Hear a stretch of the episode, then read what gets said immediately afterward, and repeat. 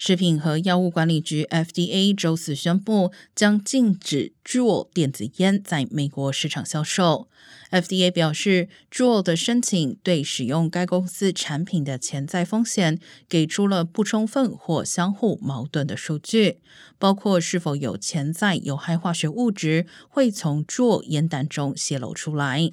FDA 称，目前没有看到临床信息表明使用 Juul 产品有直接风险，不过 Juul 必须停止在美国销售和分销其产品，但 FDA 不能强制个人消费者停止拥有或使用该公司的产品。